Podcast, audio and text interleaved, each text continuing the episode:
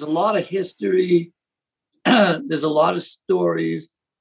You know, it's um I recently told at, at our company Christmas party, you know, I was asked to give like a little mini speech at the end.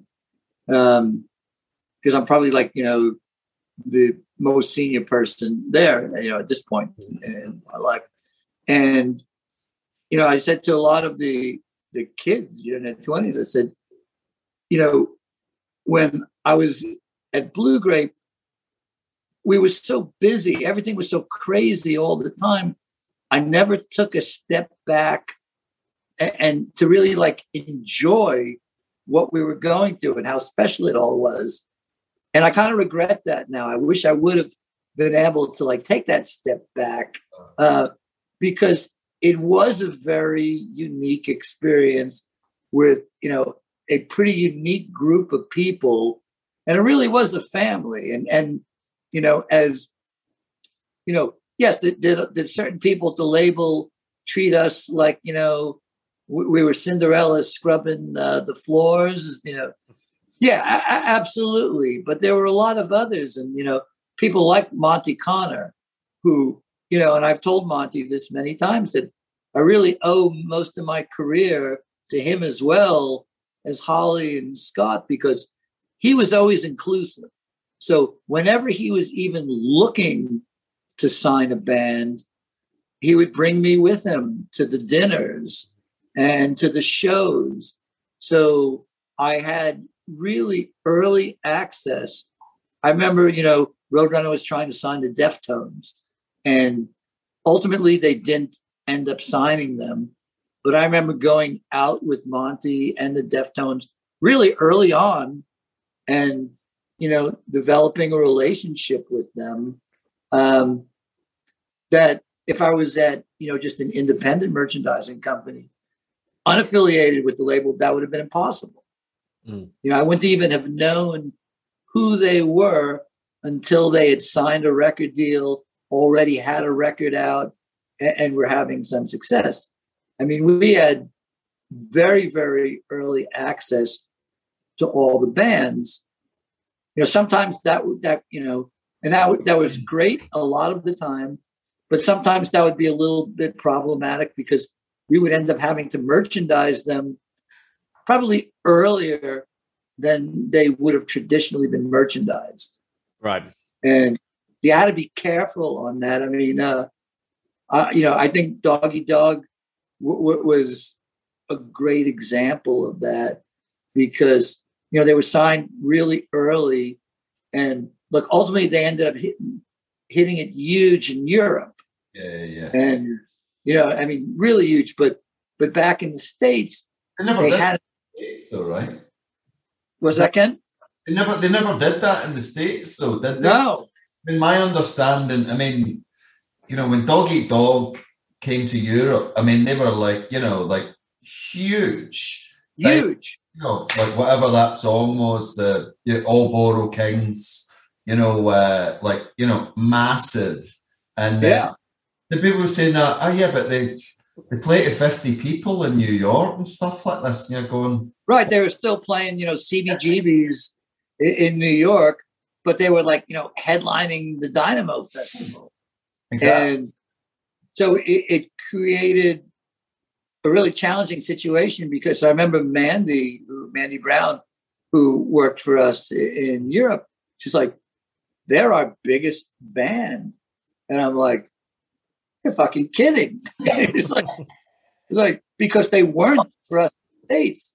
So, you know, it, it created a challenge because, you know, they were treated like the biggest band that they were in Europe. And then they wanted that same type of yeah, treatment. treatment back, you know, in the U.S. But you know, financially, it just didn't make any sense. They couldn't sell the level of merchandise. But how do you tell how do you tell them that? You know, it's uh, not not easily, and John it, it, yeah, it's uh, and I like John. John was a really good guy, and John had had was way ahead of his time with a lot of his merchandising ideas, doing a sneaker line, doing yeah. a shoe line. Um, but it just wasn't really. It didn't make sense for us at that point in their career, but in Europe it did. Mm. Yeah. Um, you know, so you know there there were certain there were benefits, but there were also certain you know drawbacks to being so early in, in the relationship. The problem, yeah, as you say, you know, so many of these bands that you know, if it's if you take on a band, if it's too small, then you know, trying to do everything from from for for them for merch, it just doesn't work. It becomes a disaster, and yeah, could could fall out over it because basically what you said earlier on is like some of them they just need gas money. You know, I mean, right. You know, they're trying to eat off it. You know, what I mean, so they just they need some t-shirts and like they need to live off it. But we'd be like, oh yeah, so you know, I mean, let me we give you these and then we do the royalty deal and uh, you know, and you know, where where are the figures? And they're like, uh, I don't know, my girlfriend sold one, and you know, somebody yeah. gave me a drink, and so I gave them a t-shirt, and that was it, you know. But quite early on, I sometimes felt that, yeah, we were we were trying to uh, make make a business for some of these bands that you know it was like let's. It was too much too soon for for yeah. some. Yeah, yeah, yeah, definitely. Was that the experience? That, with, sorry, go on, Felix. You remember Cynic? I, I remember the name, but I don't, I don't know. yeah, I... so Cynic was, was like a young metal band and they were managed by Debbie Bono, who managed oh, Obituary. Yeah. And oh. Obituary, you know, after Sepultura, Obituary were probably, yeah. you know, er, in the early days, our number two band. Yeah. And they did, uh, you know, a lot of merchandise.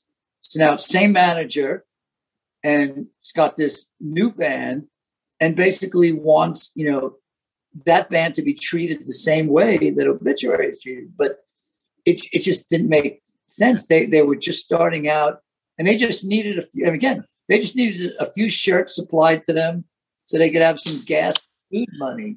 Yeah. But you know, the manager insisted that we send a road person out and vend them, mm. and then they got their royalty statement, and you know, they lost money on the tour. It's like, how could we lose money? Well, it's the cost of sending somebody out on the road.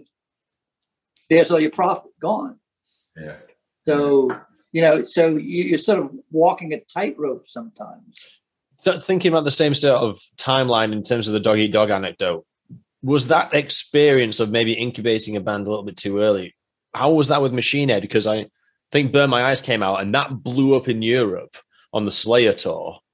Uh, but in well, the States, it was it was it was still quite successful. It wasn't like it was still 150 people rooms, right? It wasn't like arenas. Well, Machine Head was a completely different entity because I remember, uh, I think it was Concrete Foundations, maybe 93 or 94, where I first met them with Monte. Again, Monte brought me in to the negotiations as they were getting signed as the representative of the merchandising company. And Joseph Houston, their manager, who I consider a friend, and uh, brilliant guy, paleontologist, let me hold a hundred uh, million year old rock once from his personal collection. He understood that the you know what the merchandising value of the band was, and he was one of the first ones who basically said, "Look, you know, we've got other offers from other merchandising companies, and they're offering us advances. And if you want our merchandise, you need to pay us a separate advance that's not crossed with the record and publishing advance. And and they were the first ones. And ultimately, you know, Cees agreed. Mm. Um, and, and, they got their own separate merchandising advance. When when you say when you say it's crossed with, is that to suggest that a normal standard deal with with Roadrunner, with Roadster Publishing, and the rest of it, um, would all of those be linked in terms of a royalty line? Or, it, example, it all it depended on the deal. I mean, early, very early on, a lot of the deals were crossed, and meaning that you you know, I'll I'll, I'll pick just a, a round number yeah, just yeah. to make this simple, make it easier but let's say you, you give a band a hundred thousand dollars and it's for the records, it's for your publishing, and it's for your merchandising. That means that you can earn back that hundred thousand dollars from any of those income streams. Right. It's all cost. Ultimately, you know, it, it was what people now call a 360 deal. You know, except that Cees was doing it back in the early 90s. I mean, he was way, way ahead of his time doing this. And people back then said, oh, you're crazy. You can't do that. Cross the, the word crossing advances was a dirty, dirty word back then. Um, and eventually, all the labels ended up doing it. Mm-hmm. Um, but ultimately, the advances became uncrossed. And I can't speak for the record and publishing advances. They may have stayed crossed. I, I don't know because I didn't really get involved in the publishing world. Sure. Um, but but I can tell you that the merchandising advances after Machine Head all became standalone advances that wow. solely could be recouped just from merchandising income. And, and Machine Head were really, you know, at the forefront of, of leading that for other bands. Um, but there was always sort of this feeling with Machine Head that they were going to sort of be this merchandising machine. That their, their logo was fantastic. That Diamond MH logo, you could just see that you, know, you could put that on anything. Uh, you know, it was the whole Oakland thing. You know, it was always Oakland versus Brooklyn, yeah. you know, Machine Head versus Biohazard. Um, and, and having grown up in Brooklyn, I can tell you Oakland is very much like that. So, you know, we gladly gave them the advance and, you know, they, they grew very, very quickly. Mm-hmm. You know, I remember, you know, I mean, I, I still think I've got a pretty good relationship with Rob. I haven't seen him in a while. I ran into him in San Francisco a few years ago. Um, you know, I think he has some bitter memories about the whole Roadrunner uh, Blue Grape experience, but um, at, at the end of the day, I mean, we always tried to do right by them, and you know, they they sold really well. Yeah. Um, they, they you know they really were like a, a merchandising machine. How yeah. did that did that still there's another thing I want to ask here, just because something you said that was really intriguing to me. But how was Machine Head compared? Let's compare Machine Head 94, that era, to Machine Head 2007 to 2010. That's a different beast, isn't it? Because uh, Monte yeah. regards that as Machine Head shat lightning twice, which is impossible.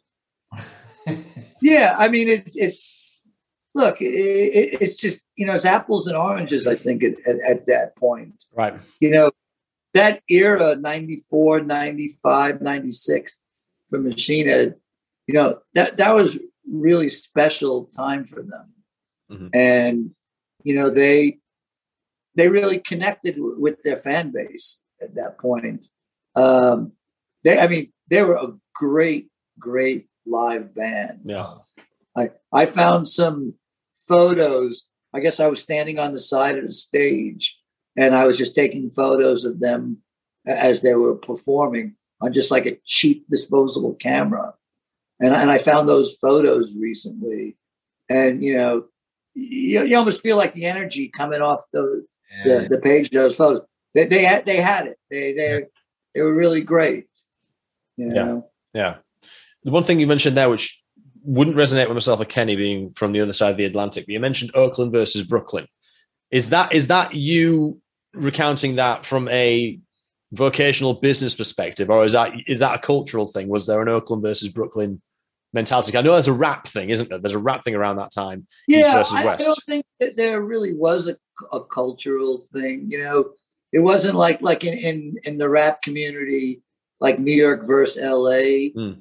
It was just, um, you know, I, I think if, if you look at a band like Biohazard, how they treat and, and I and I just saw um, you know several of them very recently at the Rainbow again at, at a wake for the, their old manager Scott Koenig who yep. managed by Beer Factory. Yeah. Unfortunately, Scott um, had been ill and passed away, and, and uh, three of the biohazard guys they all came out, Oh, and, and it was and it was great. Just you know, spending some time and reconnecting with them, Yeah. and you know, we all grew up together in Brooklyn, and there was sort of you know a certain mentality and, and a certain edge to it that Machine Head had that edge, Yeah. and Oakland had that edge. I don't think there was ever a competition between the two cities because I don't think that there was uh, enough bands coming out of either in in the metal field, Mm. uh, you know, to develop one the way the rap people did. Um, I was open to putting the hooks in because I'm always trying to find like because I bet if in, in a in a parallel universe where there was a really strong East versus West and Machine Head versus Biohazard sort of like uh cultural sort of competition, Cees would have fucking loved that and he would have played that. And I think that speaks Yeah. to how Roadrunner yeah, operated. no, yeah, that didn't really exist. I mean, the, the Sure, funny thing for me didn't. was, I remember when we first signed Fear Factory, and they came. They were they did a winter tour in on the East Coast, and they're wearing shorts, long board shorts. Yeah, yeah, yeah. And I Yeah. remember going to Dino. It was like, you know, I'm bundled up in like a freaking down jacket. It's like, you know, 25 degrees and snow and I'm freezing. And I'm like, how are you not freezing? He's like, from LA, we wear shorts.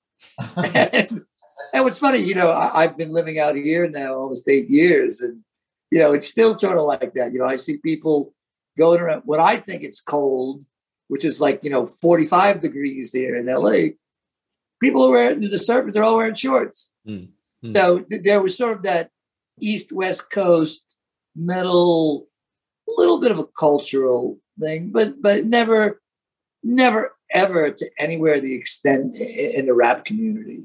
Yeah, yeah. There was always more of a brother, you know. There was always more of a metal brotherhood. I mean, there really was. I mean, Definitely, aye.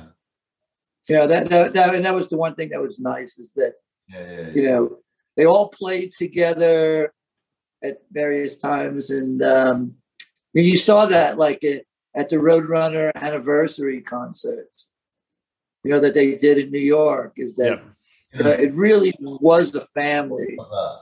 You know, with Dynamo, it's like the meeting of all these bands. You know, back, yeah back then it was the nineties. Could you imagine that in a like a, a sort of rap, sort of like nineties or something like that? You know, hmm. I mean, oh, where the Yeah, next, because, i mean like everybody was friends. You know what I mean? I mean, it was like a very, very friendly backstage. You know, these yeah i missed the dynamo festival i mean there was certain years in the mid 90s where the dynamo it, it was like a roadrunner festival yeah, yeah, yeah. It was like ninety four or ninety five was like yeah like absolutely insane. You know, I mean, it was like, wow, these bands, you know, everybody was, every- you know, Sepultura were huge, Type O, you know, I mean, there was, like, you know, and then, but it was also very friendly.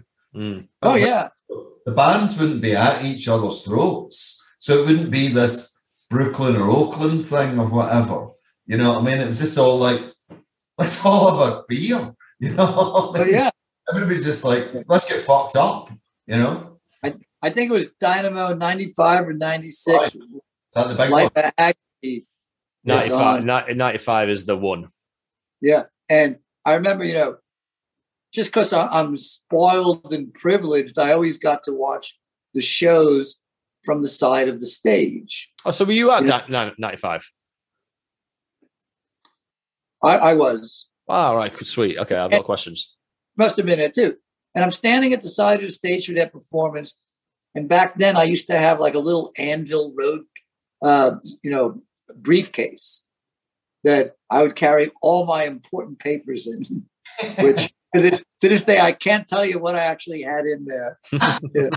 Pro- probably uh, a flashlight and some crackers. but anyway, I, I, I come down the ramp off the stage, and the first person I see is Cees, and Cees actually was in some ways kind of shy. Like he didn't like to go up on the side of the stage. Where he would leave that to all his staff, and he's like, um, and he said to me kind of sarcastically, "How was your performance?" You know? meeting because he thought the fact that I was up on the stage, you know, where the band, you know, not mm. that far from the band, and and, and that was Cees, you know. The, I always remembered that it, it was kind of amusing. He preferred to be in the background at these festivals. Yeah. Mm. Yeah. As we move into what we're going to regard as the Slipknot and Nickelback era, there's three people I want to bring some sort of attention to. Two of which you'll be familiar with, Felix, but one you'll both be because you've just alluded to it. Um, Holly Lane, then, obviously that's going to be a knowledge gap because she passed away last year. But what are your memories of her? And we can be completely open on that because I understand I understand that she was slash became like a stalwart of the industry, and obviously the, her part of this story is with Steve Ricardo because she opened the office in Lafayette. Right. Um, so, so I I met Holly in 1986. So I had been in early in January of '86. Uh, I was playing bass with this guy Neon Leon, who had had this like minor hit in New York called Rock and Roll is Alive in New York City. Cool. And Leon was like the first black punk rocker. He was at the Chelsea Hotel with Sid Vicious. He was like really part of the whole Max's Kansas City scene. And the drummer was this guy named Glenn Hamilton. And Glenn had this friend who was best friends with Holly, this woman named Merrill Herwick. And through Merrill, I was introduced to Holly. And Holly kind of like took me under her wing and this was the King Diamond era. And Abigail had just come out, and we went to a lot of shows seeing King. We would ride. Roadrunner hadn't actually um, paid for a tour bus yet. So King was and his band, Mikkey Dee, went on to play drums with Motorhead. They were touring in a Winnebago motorhome.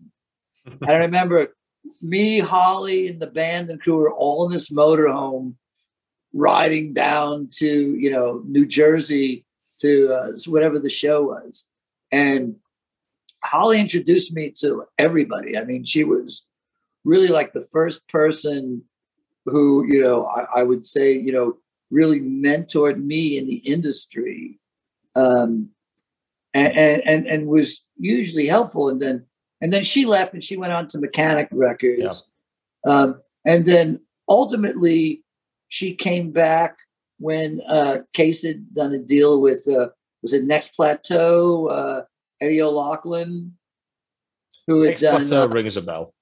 Salt-N-Pepa. He had done a, a deal, you know, because Cees was really expanding in the late '90s. Yeah. Um, and, and, had become partners in this this sort of, not really a hip hop label, but it's sort of like pseudo hip hop. Mm-hmm. And, and, and he brought Holly back to work with that label. And I worked with her, you know, briefly again. And, you know, I mean, you know, she was great. I mean, a little crazy, but, you know, we all were back then. You have to be. Uh, but, you know, she, Steve Ricardo, this woman, Regina Joskow, yeah. and they had an intern named John Bello, were the origins of Roadrunner. They were the first U.S. origins of Roadrunner in the U.S. And then I remember going there and they're like, oh, we hired a general manager, this guy, Doug Keogh. And I was still trying to get signed to the label at the time. Hmm. So I had brought them like some new demos and I had to meet this guy, Doug Keogh, this new guy. And it was a two room office and he was in his own room and the rest of them were all in the other room. I remember thinking, well, that doesn't seem very fair. and I think he had come from, I don't remember exactly, I think like Celluloid Records, perhaps, but it was a jazz label, right? He'd come from, yeah, I, I think it was at the time. But um, I didn't really think much, you know, to be perfectly honest, sorry, Doug, but I didn't really think much of him at that first meeting. Seemed like a bit of an ass. Um, but, but, you know, he ended up actually being a huge help to me uh, very early on and, and was a big, uh, you know, champion for me when I when I first started. So I, I, I owe him that. But in those early days, I mean, uh, you know, King was the biggest thing they had. I remember when King sold the first, he went over 100,000 records. And that was the first time that Roadrunner had a, a record that sold over 100,000. and then they got him out of the Winnebago and onto a proper tour bus. Awesome. And that was like their first tour bus. and that, that, was, that was a big thing. Did you have any dealings with Ian Flint? Of course. What are your memories of him? Ian Skinflint, you mean? Love you, Ian. So, um, so Ian, uh, look, Ian did my taxes one year. Um, Ian originally was an outside accountant for Roadrunner. Yeah. And Ian also was a huge help when I started. We put in this inventory system at his urging called ACCPAC. And both Ian and Sean McGoldrick, who worked for him, um, they really trained me in this system. And it was all about, you know, having to track inventory, which, you know, as Ken alluded to earlier, you know, is like super important for our business because that gets away. So I worked really closely with Ian and very early on in, in, the Blue Grape days. And it's funny, I was thinking about this story the other day. Um, we we got in a little. I, I, got in a little over my head. I started um, ordering all. I realized like very early on that like ordering blanks, you know, Fruit of the Loom, Hanes out of the market wasn't the way to go because a they were too expensive, and we were basically selling Hanes and Fruit of the Loom. Mm. And it'd be better, you know. I looked at what Brockum did, and I found out, you know, Brockum, who I idolized, that they used a mill called Cressona in Pennsylvania that made their blanks and put their own labels in. I was like, well, that's what we're going to do. We're going to make our own blanks. We're going to put our labels in. But back then, the mills had very specific programs. You couldn't just order black T-shirts. You had to order black, white, and ash T-shirts every month in certain allotments. And as you know, we didn't really use a whole lot of ash or white t-shirts. And I used to like try and beg these bands. I remember I got obituary, I think it was World Demise, like on a white and, and an ash shirt, just because I had all this inventory. It's like, what am I going to do with it? And, you know, I was still new to the business and I didn't realize like how quickly my inventory of non-black was building up because each month I was getting these shipments.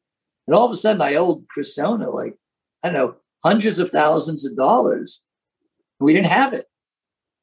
And I and I went to Ian and I was like, it was my tail between my legs. I was very embarrassed. I was like, Ian, I, I don't know what to do. You know, what are we going to do? And he said, We're going to go over to Amsterdam.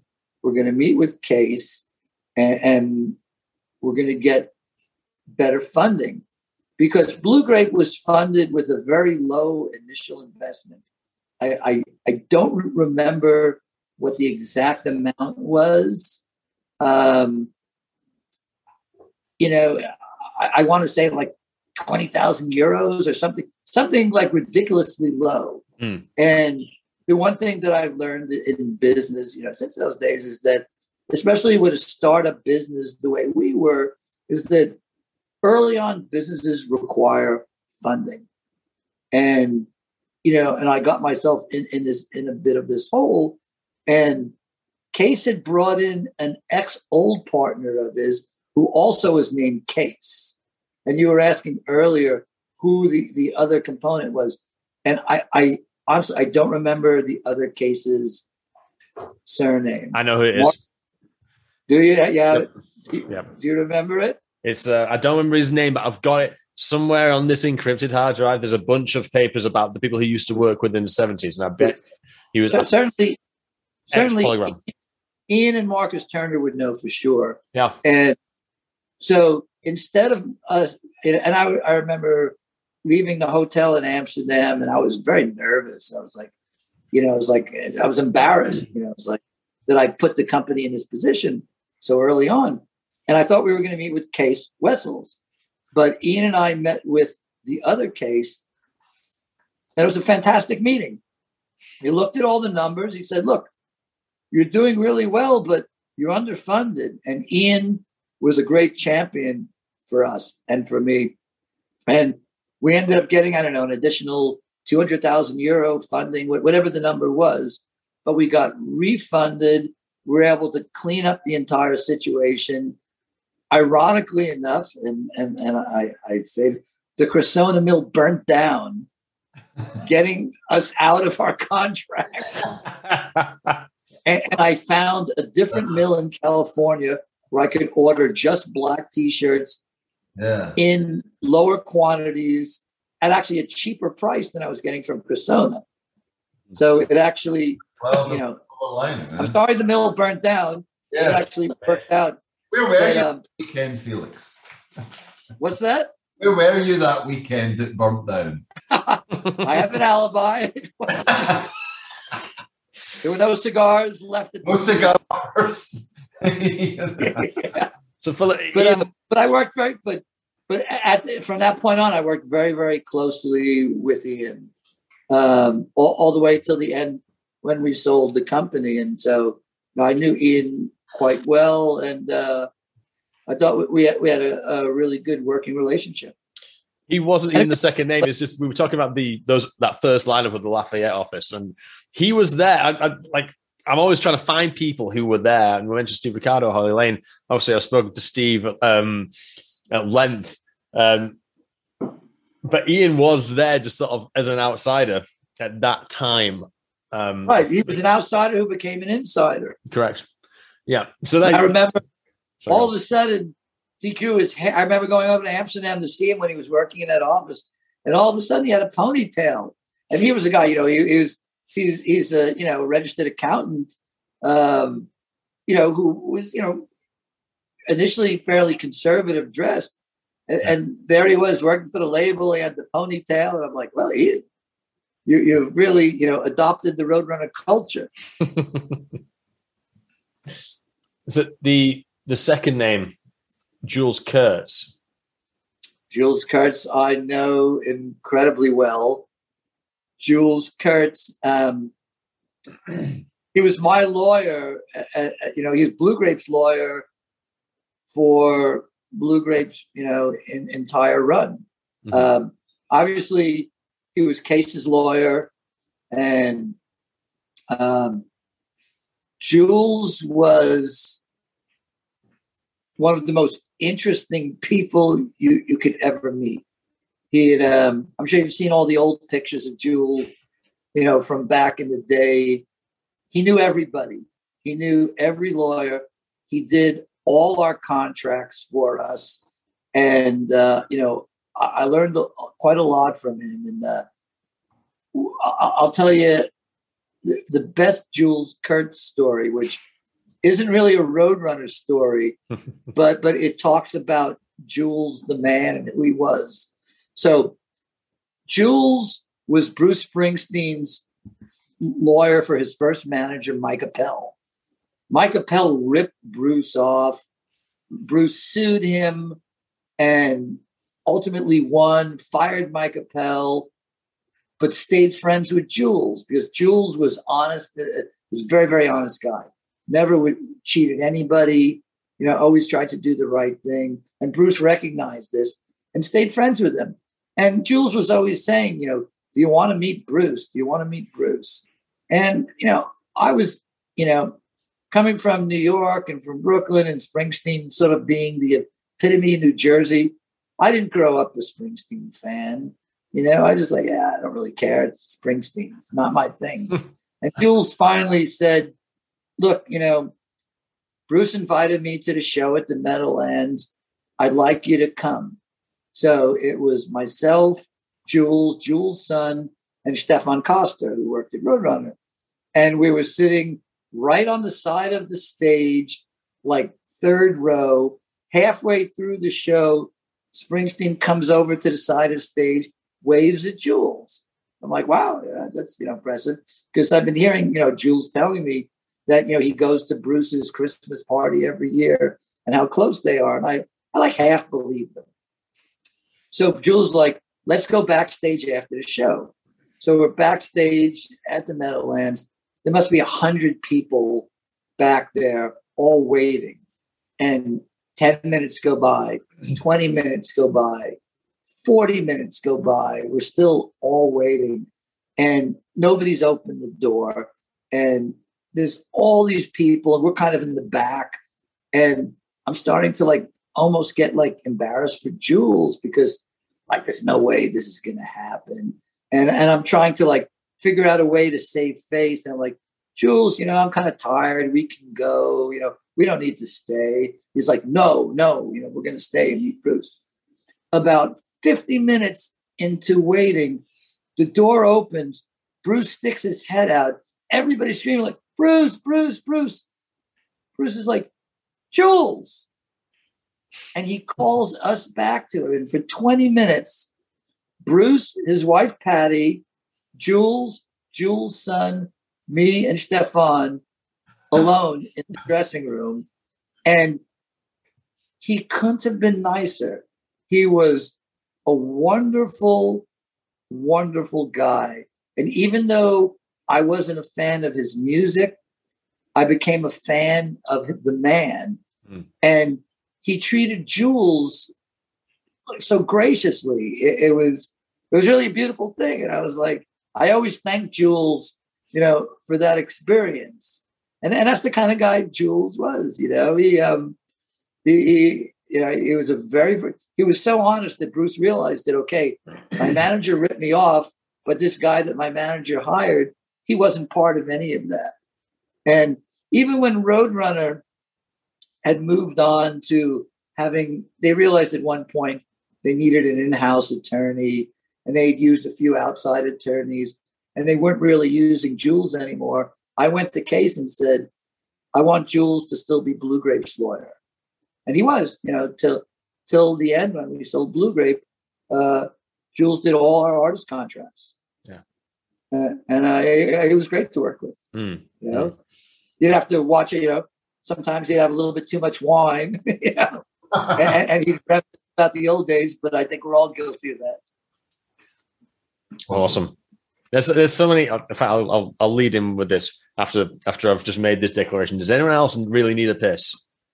Yeah. Yeah. Right. Should we just take? Should we take half a minute? Piss break. Piss break.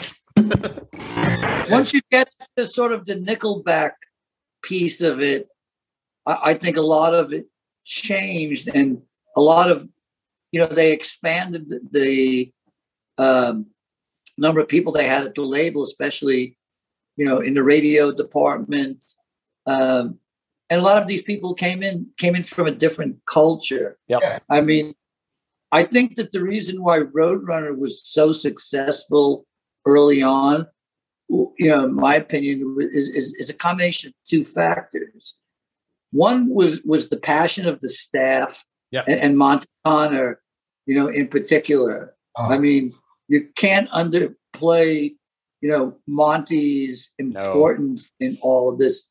I mean, Monte, you know, and and Monte is, you know, look, Monte is a funny. I've known Monte for so long. I I moved Monte out of his parents' house in Staten Island to Manhattan and there were several times, you know, I could tell you so many Monte stories. that, uh, his flat one night with you, probably to watch a movie. You know what I mean? In some like, like you know, just like some place in Manhattan, and it was like some building somewhere. You know what I mean? But it's like, yeah, that's where we're going now, and this is it. You know, but this is Monte's. You know, but yeah, all those people are um those early days, I think, is what it's all about. Let, let me let me articulate where where globally, yeah globally it was it was Hank Hecker in Germany. Oh. You know, it was Mark in the UK. I mean, John. Was, yeah, Satterley came along a little bit later, but uh, but I mean, it was all of those people and their passion for the music um, combined with Cees's level of professionalism. And that's what I think differentiated Roadrunner from the other metal labels of the day, like Century Media or early on Metal Blade. I think Metal Blade caught up. And I think, you know, Brian Slagel, who I'm friends with today and actually work with them, um, he learned from that. But I think early on, you know, Cees treated Roadrunner as if it was a major label. Yep but it wasn't at that point. But the passion of the staff, um, you know, people work really long hours. They work weekends. Um, they they were living it. Yeah, and, and, and that showed. And then I think later on, you know, it became more like some of the major labels where that that passion isn't really there anymore. It's just a job. That's my whole feeling about. I mean, you know, those early, you know, earlier days of, but you, you know, the staff, Erwin, Ronald, all that, they're so bought in. You know, every, oh, yeah. and upstairs, and you know, Marcus and everybody that worked, and Gerrit, and uh, you know, whoever else I can remember. I've, I've spoke about them before. Women, you ruin. Everybody was bought into the company. Yeah. You know, and uh, I'm talking from the European side. You know, I mean, and I was an outsider. I, I came in, but you could see that. You know, I mean, they were so bought in to the company. So, oh yeah, brought that ethos. You know, he I'm, brought that and or made that, and everybody was like, I'm all in. you know, I, am going to ask the question like at the end. Let's ask the question at the end, which is like, why do you think Roadrunner is so important? Because we've we've kind of done a round robin there, and I've got I've got my understanding of why it's important, especially when you compare it to say a, a, a Metal Blade or a Century Media. I've got my own thoughts on that. Obviously, I didn't live it, but let's yeah. let's, let's jump into my third name. We've had our piss now. We're all fresh. uh, but it's one you just all alluded to when we were talking about Fear Factory, which is Scott Koenig. So I'm quite interested in the relationship between the managers and the label because I think it really it really exposes the nuances of, of how the, the label would treat certain bands and how what the bargaining positions were. And therefore we can kind of break down we can pierce the veil and, and lift the veil on what it's like to be a band that is subject to a, a record label and vice versa. But Scott, I did reach out to quite early on, but I didn't get anything back. I was probably using like an, uh, an older email or something like that.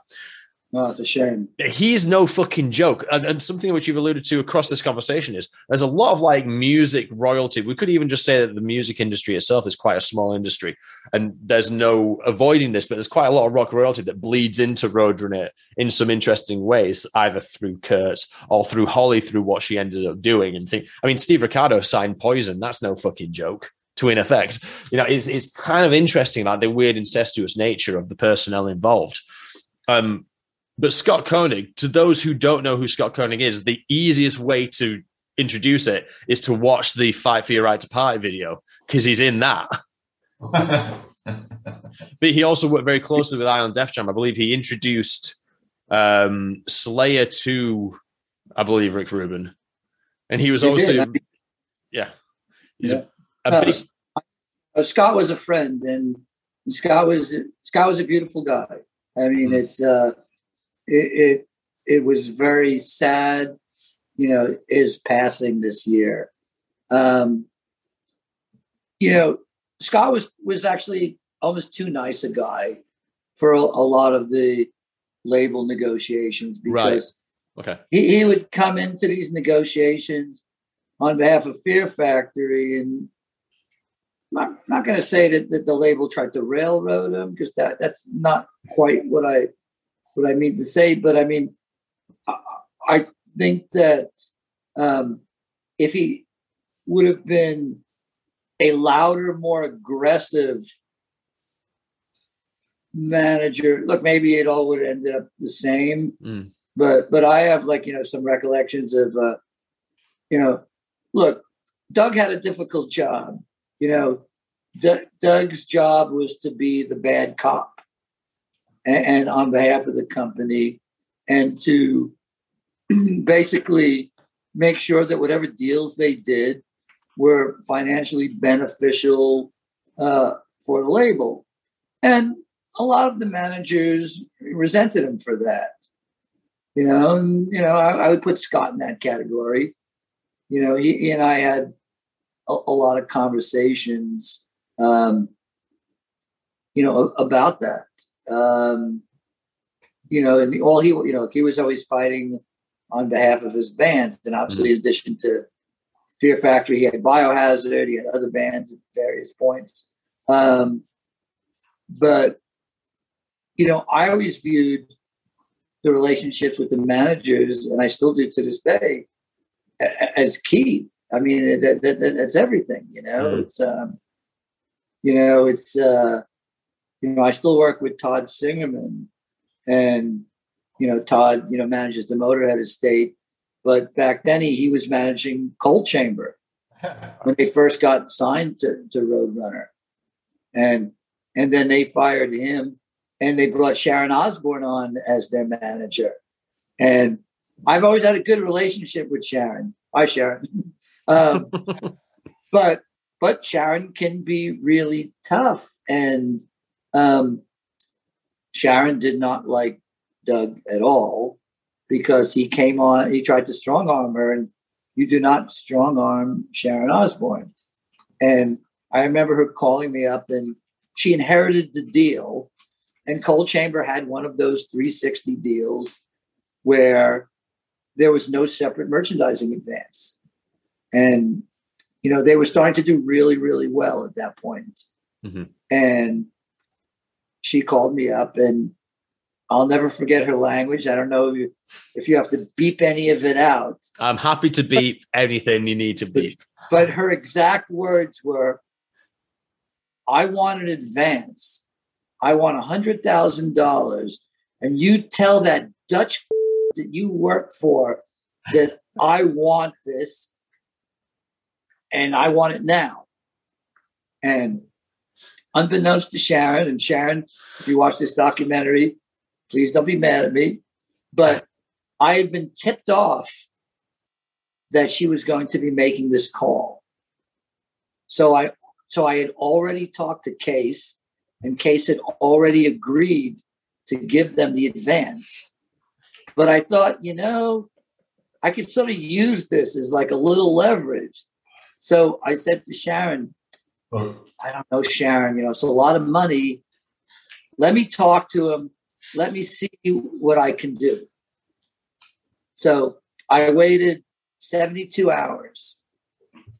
Now, mind you, he'd already approved the advance. and I called her back and I said, Sharon, I don't know how I did it, but I got you the money. and she's and she and she was very thankful to me. She doesn't know the story, so if you watch the documentary, Sharon, forgive me. but I, I, but I thought you'd be proud of me for it.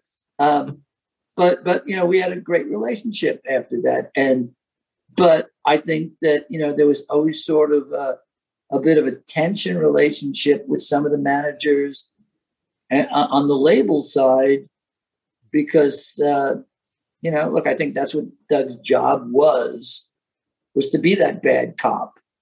Have you yeah. interviewed him? No, no, no. Um, no, uh, Doug. Doug is. Um, I mean. I'm in touch with Doug, but we've agreed that the most fun part of this project is me piecing it together bit by bit and coming and arriving at those conclusions. Because if I got Monte or, Monte or Doug onto the podcast, it would be like, tell me about Roadrunner for three hours, and it'd all be done. It'd be fucking boring. We need to be able to piece these things bit by bit. Otherwise, it's just there's I no mean, journey. Did, did, did Monte not agree to do it? Well, I've agreed. I've agreed with Monte that he shouldn't do it. I've been proactively saying to Doug and Monte, "Let's stay away," because I want to be able to. You guys should be the last two. There were certain qualities, you know, that Cees had that were actually pretty admirable.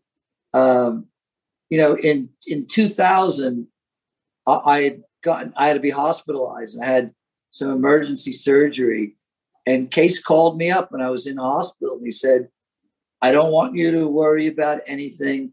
You take as much time as you need to recover. You'll be at full salary. You don't have to go on disability, which, you know, what I've learned since, you know, if I'd been working for Live Nation when that happened, um, you know, I'd been screwed.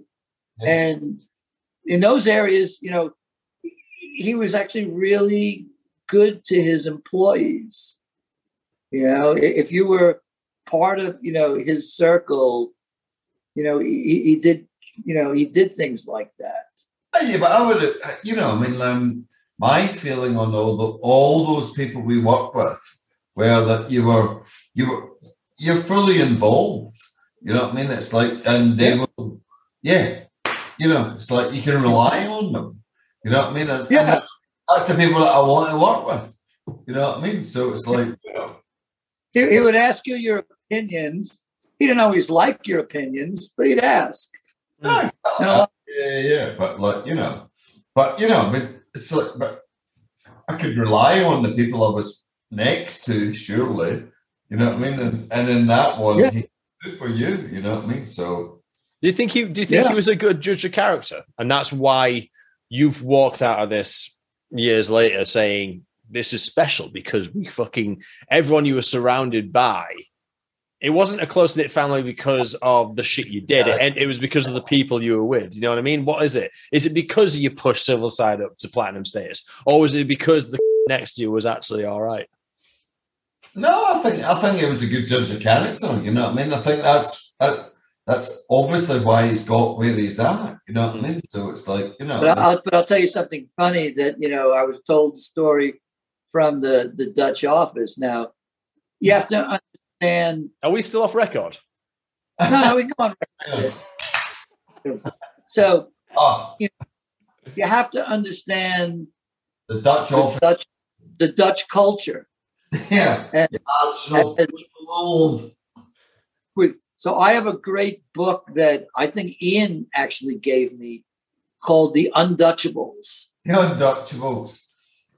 And it was about an Englishman living in the Netherlands and, and his observations, because the Dutch, you know, are a very different culture, certainly to uh, to the United Kingdom, to the United States. You know, they like to do everything by committee. They like um, everybody's opinion counts, whether you're the floor sweeper or, or you're the CEO. Everybody gets to put an opinion and you vote on it and, and, and come up with a consensus, which is very different from I grew up in a more autocratic way of doing business where like I'm the boss, it's my way or the highway. But you know, Cees being Dutch, um, but spending a lot of time in America and England as well, sort of had sort of like a hybrid sense of this.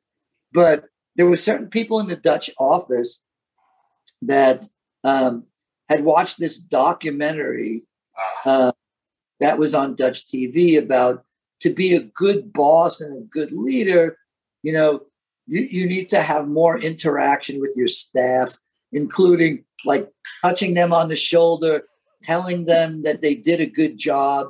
Because Cees wasn't one of those people that was like a warm, fuzzy boss that would tell you, hey, you've done a great job.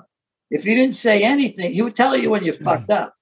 Yeah. But if you if you didn't say anything, that meant that you did a good job. So if you were the type of person that needed that kind of encouragement, well, then he wasn't really the right boss for you. If you were somebody who was confident in your skills and your abilities, knew that you did good, well, then you were great. So this TV show goes on, and I think it was Ronald uh, who worked with us buys this book for Cees that I guess they had talked about in the documentary um, about you know how to be a good boss. And in this book, it, it talks about you know you should touch your employees like on the shoulder like once a day, pat them on the back, and tell them they're doing a good job. And Ronald, because he's Dutch, has no qualms about leaving this book for the CEO. Ronald's like a clerk at this point, leaving this book for the CEO of the company worldwide on his desk with a note like, you know, two Ks from Ronald. I thought this would be good reading for you. Where in America, you'd be scared to, for your job to do that. You would never do that, you know. So he doesn't. Cees to his credit, reads the book.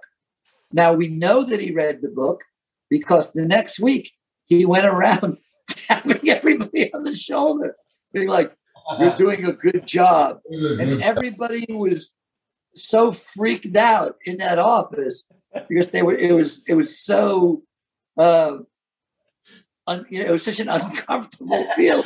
But I gave him credit. He read the book This is not allowed. you know, he, he read the book and, and he tried to initiate some type of change because he felt like, okay, you know, maybe I should be a warmer, more friendly boss. But, but, you know, like, I'm not sure so much. I think he was a decent, I think he was a decent judge of character. Um, in the Yes, sense he was totally. a dec- Yeah, yeah, yeah, absolutely. Aye. in, in that he hired people who didn't need to be pat on the back. He hired a, certainly in, in the early days.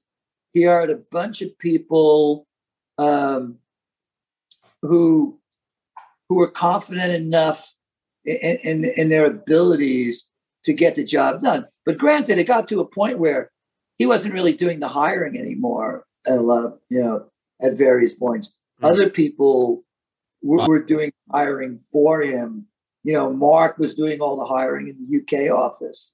Doug was doing a lot of the hiring, you know, in the US and, you know, Hank in Germany, Stefan, you know, in France, you know, it's uh. John in Australia. So, you know, but I think that he put together like a, a core group and, you know, I hate to use the word, I'll put quotes around it, but executives who, um, could you know help enable you know the vision of the label Hmm. i don't think he ever he certainly never stated to me and maybe he did to Monte other people but there was never like a mission statement like this is who we are this is what you know the label was about it was always just understood Yeah. That makes sense. Shall we move into the chronology again? sure Because we- we've gone off on one, but I like it. I do fucking like it. Um,